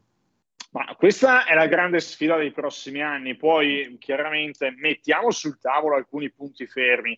L'Europa eh, all'incirca protagonista di un 9% delle emissioni di anidride carbonica su scala globale. Per cui quello che la Lega contesta è ma come mai, visto che emettiamo il 9%, siamo noi a doverci dotare di una delle legislazioni più restrittive a livello planetario? E dalla Commissione europea i Timmermans di turno ci rispondono, ma è per dare il buon esempio. Però sinceramente se dobbiamo dare il buon esempio sulle spalle di chi lavora e minando la competitività della nostra impresa, assolutamente noi non ci stiamo. Poi un altro grande tema, e qui cerco di rispondere alla sua domanda, è che purtroppo l'Unione Europea, piaccia o non piaccia, attualmente è spaccata in due tra paesi produttori, paesi dotati di una manifattura nazionale e i paesi importatori, vale a dire quei paesi che ambiscono ad avere un mercato globalizzato dove non ci siano barriere, dove non esistano dazi, dove i prodotti circolino velocemente e a prezzi bassi. Ovviamente questa è una logica che fa a pugni con quelle che sono le esigenze produttive del nostro territorio, ma poi non parliamo soltanto di chi deve fatturare, ma anche di chi deve eh, essere impiegato in questi settori. E eh, se pensiamo dagli, dagli, operai ai commerciali, a chi si occupa di ricerca e sviluppo, veramente stiamo parlando di tantissimi comparti che sono messi duramente a prova da quello che si avvicina all'orizzonte a livello di legislazione europea. Poi magari una sera faremo una puntata ad hoc sul settore dell'automotive, su quello che aspetta al settore dell'auto, perché oggettivamente questa sera i tempi Domani sono alle 18.35 le va bene? Prendiamo l'agenda, ma domani, domani, siamo, domani siamo tra Padova e Venezia, quindi... Primo giugno niente. Vabbè, allora la spostiamo la prossima settimana. Molto D'accordo. volentieri ci facciamo il nodino e Perfetto. sicuramente ai nostri, ai nostri, amici che ci seguono da casa avremo qualche elemento in più. Sì. Eh, vada avanti, onorevole, vada avanti. Ecco, fondamentalmente il quadro è questo. Quando, quando sul territorio siamo chiamati a raccontare cosa va e cosa non va in Europa, effettivamente penso che questo sia un quadro di partenza eh, drammatico, lo possiamo dire, però è un quadro chiaro. Poi io come, come Formamentis non amo soffiare sul fuoco, eh, è giusto che quando si parla d'Europa si parli sia in termini di opportunità, ma serve anche avere eh, l'onestà morale e intellettuale per andare a denunciare tutte quelle cose che non fanno al caso del nostro sistema paese. Poi dal grande allargamento del 2004 l'Unione Europea è diventata diversa rispetto a quella che conoscevamo quando eravamo ragazzini, è diventata un, io lo definisco un gigante dai piedi d'argilla, magari con una definizione così, che può non piacere, però effettivamente eh, l'Unione Europea è diventata un, un'entità molto eterogenea dove ci sono tanti interessi diversi, dove ci sono paesi che hanno caratteristiche sociali ed economiche diverse rispetto all'Italia, per cui fare sintesi sta diventando sempre, sempre più difficile. E questo lo dico direttamente anche a tutti quanti stanno, stanno sognando, stanno propinando, stanno prefigurando un ulteriore allargamento dell'Unione. Sì, un ulteriore allargamento dell'Unione, dobbiamo vedere però chi è che ci guadagna. A me pare che ultimamente non ci stiamo guadagnando molto da questa Unione Europea e proprio per questo bisogna riformarla. Abbandonarla no perché non siamo l'Inghilterra, quindi io credo che non ci sia possibile lasciare l'Unione Europea, però è altrettanto vero che a maggior ragione un paese come l'Italia debba battere i pugni sul tavolo. Lei accennava al settore manifatturiero, vorrei ricordare che sì. siamo il secondo settore e che se c'è qualcuno che dipende dal nostro manifatturiero sono proprio i tedeschi. Quindi devono stare anche attenti loro nell'andare a fare gli splendidi con noi perché comunque facciamo parte di un siamo un elemento importante della loro stessa catena economica. Eh, senta, ma ecco, senta, ma io penso per esempio a quando in Italia si smantellavano le navi, ora per esempio le navi vengono mandate ad Aliaga in Turchia dove ne fanno la mette da barba per l'India che poi arrivano a casa mia, ma scherzi a parte, che, verso quale futuro può, eva- può, evolvere la siderurgia italiana, visto che abbiamo avuto anche il problema dell'ILVA, perché ormai il tema è anche far coesistere l'attività industriale con la salute delle persone. Perché un conto è ad Aliaga che smontano le navi a mani nude, anche i vecchi incrociatori tipo il Vittorio Veneto che è pieno di, am- di amianto lo stanno smontando, smantellando lì Qui in Italia una cosa così non sarebbe stata possibile non l'avrebbero assolutamente permessa per le giuste leggi che ci sono per la tutela dell'ambiente e la salute dei lavoratori. Ma allora a maggior ragione il nostro siderurgico verso quali mete deve andare? Assolutamente, ma come sempre c'è una dose di buonsenso, una dose di equilibrio che, che sono necessarie perché È ovvio che per anni l'industria italiana è stata nelle condizioni di produrre facendo profitto, però magari ignorando il fatto che alle spalle c'erano alcune situazioni che poi sarebbero diventate drammatiche, come poi è successo all'Ital Sider e all'Ilva di Taranto successivamente. Con la salute non si scherza e la vita è una sola. Poi chiaramente bisogna stare attenti anche ad evitare l'effetto rimbalzo andando da un estremo all'altro. Noi in Italia abbiamo tantissimi esempi di operatori che lavorano in maniera brillante nel campo della siderurgia, eh, evidenziandosi per capacità di ricerca e innovazione. Tantissimi processi sono stati migliorati, sono stati resi meno inquinanti, pensiamo ad esempio eh, allo sviluppo in prospettiva dell'idrogeno da rinnovabili nella produzione di acciaio, questa è una tecnologia che chiaramente non può essere applicata in toto alla produzione nazionale, però effettivamente ci rendiamo conto che tanto è stato fatto e tanto si potrà fare, però eh, naturalmente servono investimenti e serve il tempo. È per questo che è assolutamente eh, fuori luogo, è assurdo pensare di alzare l'asticella così tanto e con tempi troppo ristretti senza andare a portare delle problematiche alla nostra industria e all'occupazione.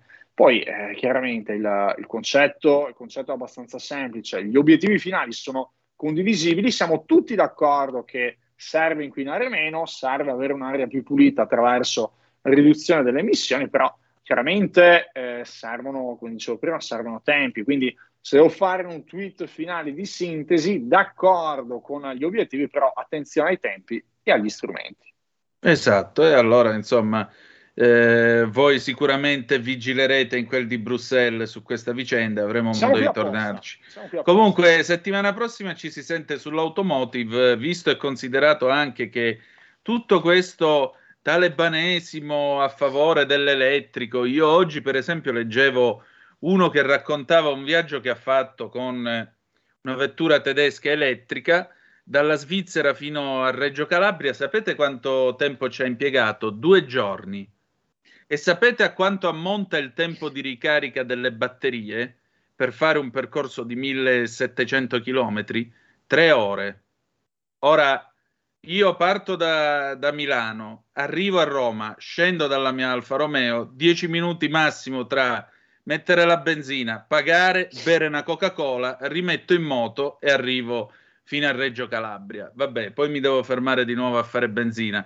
Ma qui è assurdo che si possa dire ah, l'auto elettrica, l'auto elettrica, che poi le colonnine non si trovano, non si trovano, e quando arrivi ci sono dei tempi di ricarica e dei tempi di attesa assurdi. E però sappiamo chi è che sta spingendo per l'elettrico sulle quattro ruote. E questo crea un problema, tant'è vero che grazie anche alla guerra attuale la stessa Germania che tanto ha spinto per l'auto elettrica, ora per produrre elettricità sta riaprendo le centrali a carbone. Tutto questo io lo trovo, cioè sembra un film dei Monty Python, far, farebbe anche ridere tutto. È una grossa contraddizione. Eh, appunto. Cioè, ma che senso ha?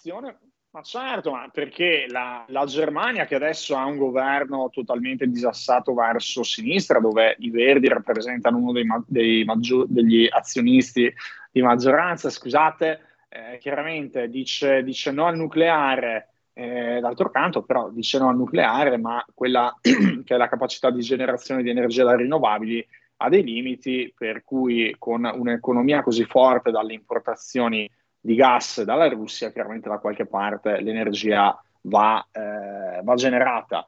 Sul tema, sul tema delle, delle, colonie, chiaramente dal punto di vista infrastrutturale in Italia eh, c'è una diffusione che non è assolutamente capillare ed è insufficiente. Chiaramente le colonnine si possono installare anche senza grandissimi sforzi a livello proprio impiantistico. Quello che è il grande tema del quale nessuno parla è ma tutta questa elettricità come, come la generiamo? Attualmente, eh, chiaramente, io ritengo che le, ehm, la potenzialità nella generazione di rinnovabili in Italia debba, debba migliorare, abbiamo tempi troppo lunghi dal punto di vista burocratico e poi magari dal punto di vista anche degli, degli spazi sui quali installare il fotovoltaico ci sono dei margini di crescita. Però bisogna avere presente l'ordine di grandezza. È è impossibile pensare che l'Italia soddisfi il proprio fabbisogno energetico grazie alle rinnovabili, per cui vanno trovate altre soluzioni. Però ci dicono il nucleare no, oppure il nucleare non parliamone neanche perché è una tecnologia che sarà pronta fra 30 anni. Ne abbiamo già parlato in questa trasmissione. Però certo. da qualche parte bisogna, bisogna pure cominciare. E poi eh, sicuramente l'inserimento dell'elettrico dovrà essere un inserimento che venga eh, approntato in maniera graduale. Attualmente le regole che sono state proposte dalla Commissione europea e che verranno votate a Strasburgo la settimana prossima, per cui il collegamento che faremo sarà particolarmente di attualità, fondamentalmente sono delle regole che prevedono dei tempi, a mio modo di vedere, troppo stretti, anche perché il 2035 nella timeline della tecnologia è dopodomani, per cui temo veramente che ci saranno grossi problemi, anche perché al di là, eh, al di, là di tutti i limiti dei quali abbiamo parlato, non vorrei che la transizione ecologica diventasse un affare per ricchi e che andasse a tagliare fuori le fasce a reddito più basso. Esatto, anche perché io vorrei capire, è l'agosto del 2035, arrivate in quest'area di servizio finalmente dotata di colonnine. Se ci vogliono 30-40 minuti a carica veloce per automobile e ci sono 50 automobili, perché poi d'estate lo sappiamo tutti che le aree di servizio vengono prese d'assalto per fare benzina e così via. Ma voi immaginate le code che si formano? Come si dilatano i tempi per fare il pieno, ripartire e tutto il resto? Ma io non oso nemmeno immaginarlo. Non sono, non sono i tempi del distributore di benzina. Eh. Questo questo va detto, poi a tanti entusiasti della transizione ecologica bisognerebbe anche mettere sul tavolo alcune, alcune criticità.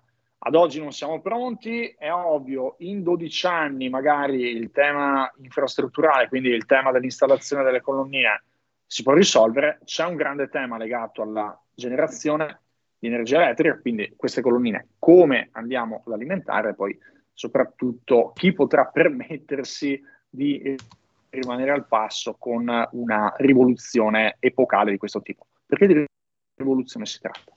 Esatto, anche perché faccio quest'ultima considerazione. Io ieri ho fatto benzina alla Vespa, ho pagato un litro di super 1,90 euro. Su quell'euro e 90, anzi 1,92 euro, ci sono delle tasse. La domanda è, domani un kilowatt che io vado a caricare nel, nella batteria mi costa 50 centesimi o mi costa 1,90 euro perché giustamente da qualche parte le tasse poi lo Stato le dovrà rifare? Perché la Norvegia, per esempio, lei lo sa meglio di me, la Norvegia è in imbarazzo perché siccome buona parte del parco circolante è passata a corrente elettrica e hanno lo sgravio fiscale che non pagano il bollo per almeno tre anni, beh, adesso soldi dall'automobile il governo non ne becca più. Che si fa? Sono, ma sono tutte scelte politiche queste, sono tutte scelte politiche. Poi eh, il 2035 oggettivamente, anche per quanto riguarda il governo nazionale, rappresenterà un'altra era geologica, per cui eh, adesso noi possiamo avere una certa previsione, però poi politicamente bisogna capire in che condizioni saremo e soprattutto il governo come andrà a gestire dal punto di vista della, della tassazione, dell'imposizione fiscale tutto questo gigantesco fa bisogno di energia elettrica che ci sarà. Esatto, onorevole, grazie del suo tempo e al piacere grazie di ritrovarci settimana prossima. Un piacere, allora ci facciamo un nodino e la settimana prossima ci vediamo in diretta da Strasburgo. Verrà votato il pacchetto Fit for 55, interverrò in aula per portare le istanze nel nostro territorio e poi ci ritroviamo la sera per fare il punto della situazione, per raccontare come sarà andato questo passaggio parlamentare fondamentale per il futuro della nostra quotidianità, direi.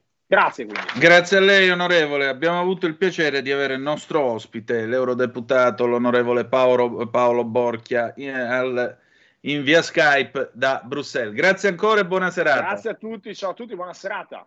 Di nuovo, noi andiamo in pausa e poi cose dell'altro mondo e il paese della sera, le nostre rassegne stampe internazionali e nazionali.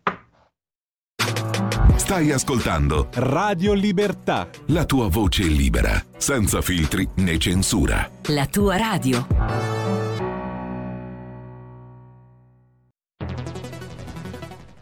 La radio è sempre di più ovunque. Io la radio la ascolto in auto con tutti i nuovi programmi, perché ho la radio DAB. E tu? Io al lavoro ascolto la radio dal mio computer. E tu? Io a casa l'ascolto dalla mia TV. E tu? Io l'ascolto dal mio telefonino, con Radio Player, l'app delle radio italiane. E tu? Io la radio l'ascolto con lo smart speaker. Oggi 35 milioni di italiani ascoltano la radio così. E tu?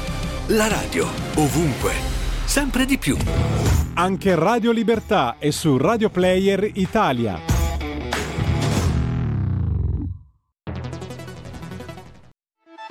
Stai ascoltando Radio Libertà, la tua voce libera, senza filtri né censure, la tua radio.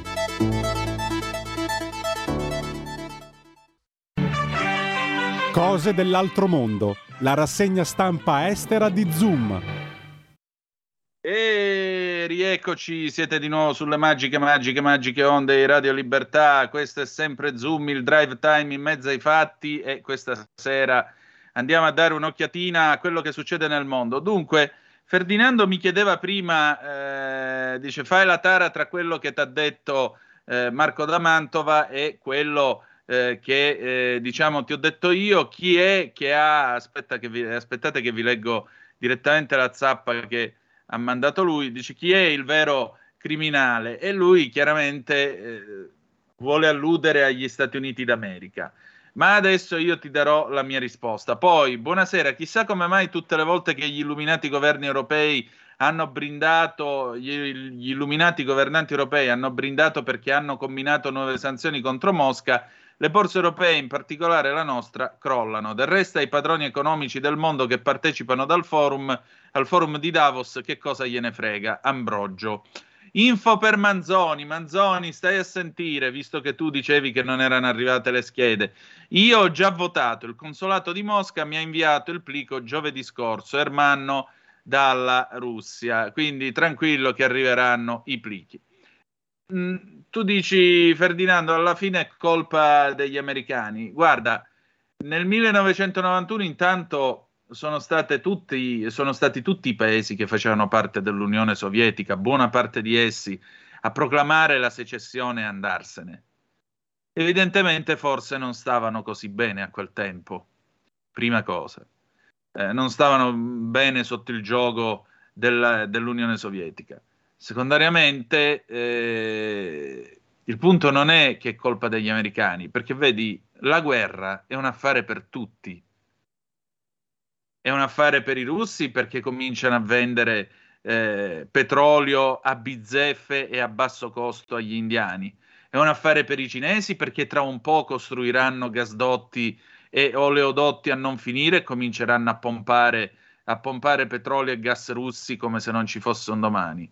È un affare persino per la Germania che vende i carri armati alla Grecia. Difatti, eccoci qua sulla, sulla BBC. Damien McGuinness riporta da Berlino: la Germania sigla l'accordo sui tank, sui carri armati, con la Grecia per l'Ucraina. Il cancelliere tedesco Olaf Scholz ha annunciato che il suo paese permetterà che eh, carri armati di ultima generazione tedeschi eh, vadano a riempire il posto lasciato vuoto dai carri dell'epoca sovietica che la Grecia ha inviato in Ucraina, perché adesso giustamente la corsa sarà a svuotare gli arsenali di tutta la roba vecchia.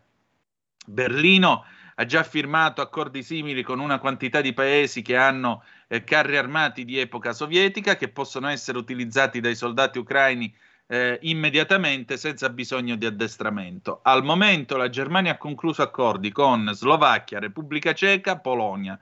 La Germania sta anche addestrando i soldati ucraini in Germania sull'uso delle moderne armi pesanti che quindi saranno trasferite e consegnate all'Ucraina. I ministri eh, tedeschi dicono che Berlino sta anche fornendo un sacco di armi a Kiev e eh, diciamo così eh, mettono in discussione l'impressione che è circolata all'estero, che si ha all'estero, sul fatto che la Germania non stia facendo molto per questa guerra.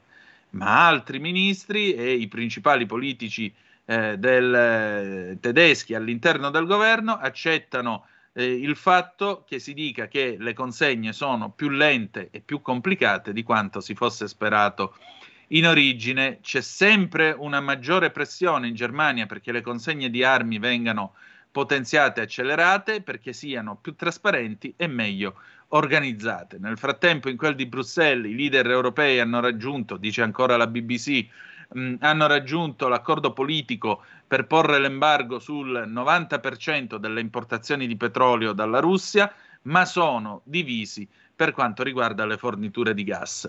Eh, si stanno incontrando per un summit di due giorni, in quel di Bruxelles, appunto per discutere pacchetti di sanzioni contro la Russia. Nel frattempo il eh, capo, il sindaco della città chiave occidentale di Severodonetsk dice che mh, mm, eh, la linea del fronte ha tagliato la città in due. I russi sono entrati a Severodonetsk, ma gli ucraini stanno ancora difendendo le loro posizioni. Questo lo dichiara il governatore regionale eh, della zona.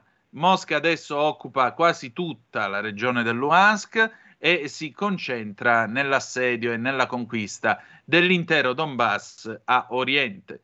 Due soldati russi, infine, sono stati condannati a 11 anni e mezzo di galera per crimini di guerra da parte di un tribunale eh, dell'Ucraina. Tra l'altro, dando un'occhiata alla homepage della BBC, una delle cose che avevo eh, notato era questa notizia che arrivava dal mio secondo paese, il Canada, dove Justin Trudeau il Bello, l'attuale primo ministro del Canada, ha la soluzione per quanto riguarda le stragi causate dalla vendita delle armi. E la soluzione qual è? Il Canada propone la, il completo congelamento sulla proprietà. Il Canada si prepara a introdurre un divieto totale sull'acquisto e la vendita di tutte le armi da fuoco. Lo dichiara il primo ministro Justin Trudeau per chi lo vede sul canale 252, so che incontra molto i favori del pubblico femminile, Justin Trudeau il bello. Ora, suo padre di politica ne capiva, questo qua, come vedete, vabbè, ma questa è una considerazione a margine che faccio io. Che cosa dice appunto Justin il Bello? Che il governo del Canada sta proponendo una nuova legge che congelerà la proprietà privata di tutte le armi da fuoco a, carna, a canna corta eh, queste norme non impediranno eh, del tutto eh, la eh, proprietà appunto di armi da fuoco, ma renderà illegale il loro acquisto. La proposta di Trudeau arriva dopo qualche giorno una sparatoria mortale in una scuola elementare del Texas, nel vicino appunto, nei vicini Stati Uniti d'America, nel corso della quale sono morte 21 persone. Questo disegno di legge che è stato presentato al Parlamento canadese eh, quest'oggi rende impossibile acquistare, vendere, trasferire o importare delle armi da fuoco in qualunque parte del paese. Eh, oltre al fatto che le armi si usino per andare a sparare al tirassegno e per andare a caccia, non c'è alcun motivo per il quale qualcuno in Canada abbia bisogno di armi nella sua vita di tutti i giorni, ha detto Trudeau ai giornalisti. Come vediamo, la violenza causata dalle armi da fuoco continua ad aumentare e quindi è nostro dovere eh, prendere una posizione. Questo è il tentativo più ambizioso che è stato fatto dal suo governo per restringere l'accesso alle armi da fuoco. La nuova legge, inoltre, o meglio il disegno di legge, richiederà la riconfigurazione delle armerie in modo tale e soprattutto eh, dei, degli armadi all'interno dei quali riporre le armi da fuoco in modo tale che non possano, eh, scusate, dei caricatori, non eh, degli armadi. Eh, quindi, secondo la nuova legge, i caricatori quindi delle pistole non potranno più che contenere eh, che 5 colpi per volta. Ecco, tanto per farvi un esempio, la beretta bifilare ne porta 16. Quindi con questa nuova legge bisogna ridurla a 5.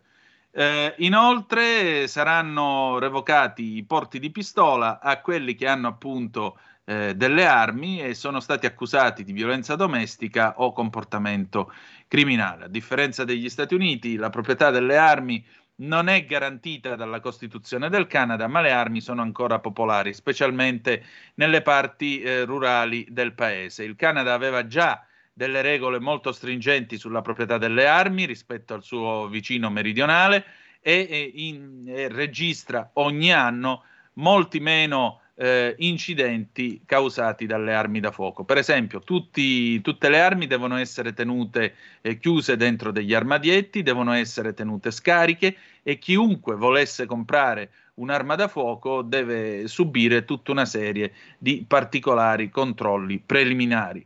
Ma ci sono state delle richieste negli ultimi anni per rendere ancora più severa la legislazione in tema di armi, eh, specialmente dopo una serie di sparatorie mortali. Per esempio, nell'aprile del 2020 un, eh, un, uomo armato di pistola che si presentava, si spacciava come agente di polizia, ha ammazzato 22 persone durante una sparatoria in Nova Scozia ed è stata la più letale nella storia del Canada. Dopo qualche giorno eh, Trudeau ha annunciato un divieto immediato eh, su 1500 dif- diversi tipi di armi eh, d'assalto o armi di tipo militare. La nuova legge inoltre limiterà in, in, modo molto efficace il numero della possibilità di armi che si potranno detenere in Canada ai livelli attuali. Quindi mm, diciamo che però insomma, eh, le armi, una volta che tu hai l'età richiesta, so, ti sottoponi a tutti i controlli del caso, le devi tenere scariche. Cioè, in realtà è molto simile alle norme che ci sono in questo paese, che ci sono in Italia. E voglio dire, anche nel nostro paese i controlli sono severi, sono molto, sono molto scrupolosi e accurati. Va detto anche questo per quanto riguarda la detenzione delle armi arrivare addirittura al divieto di poterle vendere, non lo so, qui questo è più che altro un favore alla criminalità organizzata, ma non a favore delle persone normali, voglio dire, anche perché quanta gente ha bisogno di armi nella sua vita? Gli dai il porto d'armi, il porto di pistola sotto determinate chiare eh, prescrizioni, sai chi sono, li controlli, finisce lì. Boh, forse, forse il nostro, il nostro Trudeau ha alzato un po' troppo l'asticella per la, per la prudenza. Voi che cosa ne pensate? Andiamo a vedere la TAS da Mosca. La Turchia cancella le esercitazioni NATO nel Mar Nero sulla base della Convenzione di Montreux. Lo dichiara il eh, ministro degli esteri di Ankara, eh, Mevlut Cavusoglu, che ha anche ricordato che Ankara ha dichiarato fin dall'inizio che appoggerà soltanto le sanzioni emanate dall'ONU se verranno imposte ufficialmente sulla Russia. Ecco Ferdinando, vedi, qui ce n'è un altro per il quale la guerra è un affare. Eh, la Turchia ha cancellato o quantomeno procrastinato alcune eh, esercitazioni navali della Nato eh, già pianificate nel Mar Nero secondo le richieste della Convenzione di Montreux. Questo nel corso appunto delle tensioni sempre più crescenti tra Russia e Ucraina, lo ha dichiarato il ministro degli esteri Mevlut Cavusoglu in un'intervista con l'agenzia stampa Nadolu martedì. Se ci fossimo eh, uniti alle sanzioni, non saremmo stati in grado di eh, perseguire il ruolo di mediazione che abbiamo adesso. Abbiamo applicato la Convenzione di Montreux alle navi da guerra, ma lo spazio aereo, quel corridoio, resta aperto eh, al di là, al di fuori di questa convenzione, ci sono state delle richieste da parte della Russia agli Stati Uniti e degli Stati Uniti perché le navi eh, passassero attraverso i Dardanelli, il Bosforo e il Mar di Marmara. Noi, secondo la convenzione, abbiamo cancellato oppure eh, spostato più avanti nel tempo delle esercitazioni NATO già pianificate abbiamo un ruolo importante e adempiamo alle nostre obbligazioni. Che cos'è la Convenzione di Montreux, già che ci siamo? La Convenzione di Montreux, come vi dicevo, che è stata firmata eh, alla fine degli anni 30, si occupa del passaggio delle navi mercantili e delle navi da guerra nei Dardanelli, il Mar di Marmara e il Bosforo, quindi la via per arrivare nel Mar Nero eh, e, e, appunto raggiungere i porti ucraini e, e la Crimea. Che cosa stabilisce questa convenzione? Che è vietato il transito delle navi da guerra in tempo di guerra tra le nazioni se la Turchia resta neutrale, che è quello che sta accadendo adesso. I mercantili possono circolare, possono attraversare gli stretti, ma solo, solo in, in orario diurno e solo secondo le prescrizioni del, e le rotte indicate dal governo turco In tempo di pace le navi da guerra invece devono segnalare al governo turco il loro passaggio con otto giorni di anticipo e i turchi possono comunque chiudere gli stretti quando vogliono e in qualunque momento. Questo per essere chiari. La presenza appunto di uno stato di guerra, anche se non è stato dichiarato, tra la Russia e l'Ucraina permette appunto ai turchi di pigliare e dire benissimo, gli stretti sono chiusi alle navi da guerra che quindi non possono né entrare né uscire dal Mar Nero e in questo modo per adesso non ci saranno le esercitazioni della Nato, anche perché questo, immaginate andare a fare delle esercitazioni navali nel Mar Nero proprio in questo momento.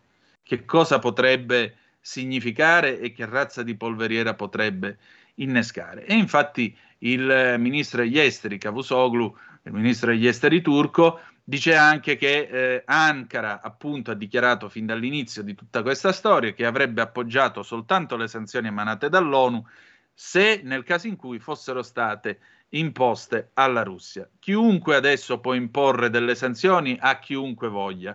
Questo è il loro scopo. Ma noi abbiamo scelto il ruolo di mediatori, stiamo cercando di fare, di rendere le cose più facili e questa posizione è una posizione che, appro- che è apprezzata dal, dall'Unione Europea e nel mondo.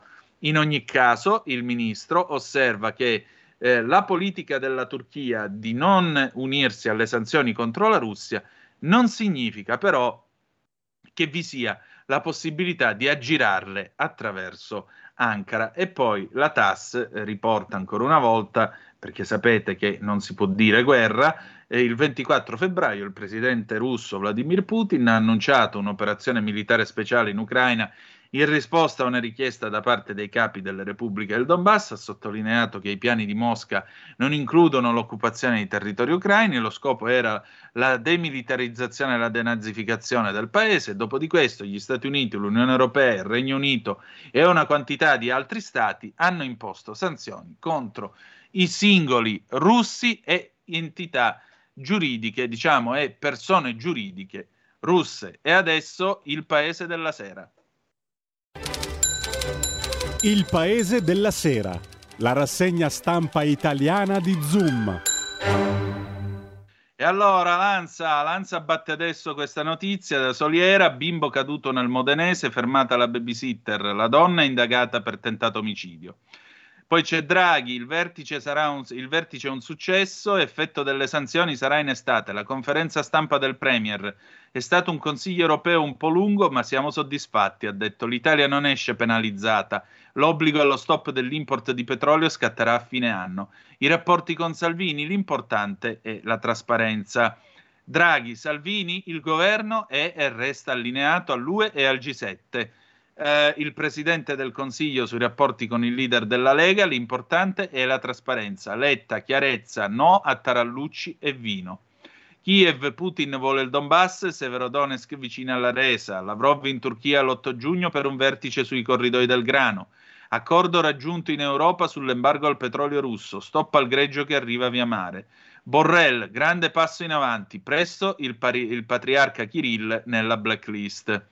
La sorte degli orfani a Mariupol, interrogati e portati in Russia. I russi stanno portando via da Mariupol i bambini che hanno perso i genitori a causa della guerra. Il consigliere del sindaco, non conosciamo la sorte di 15 bimbi che erano stati accolti dai residenti. Johnny Depp vs Amber Heard.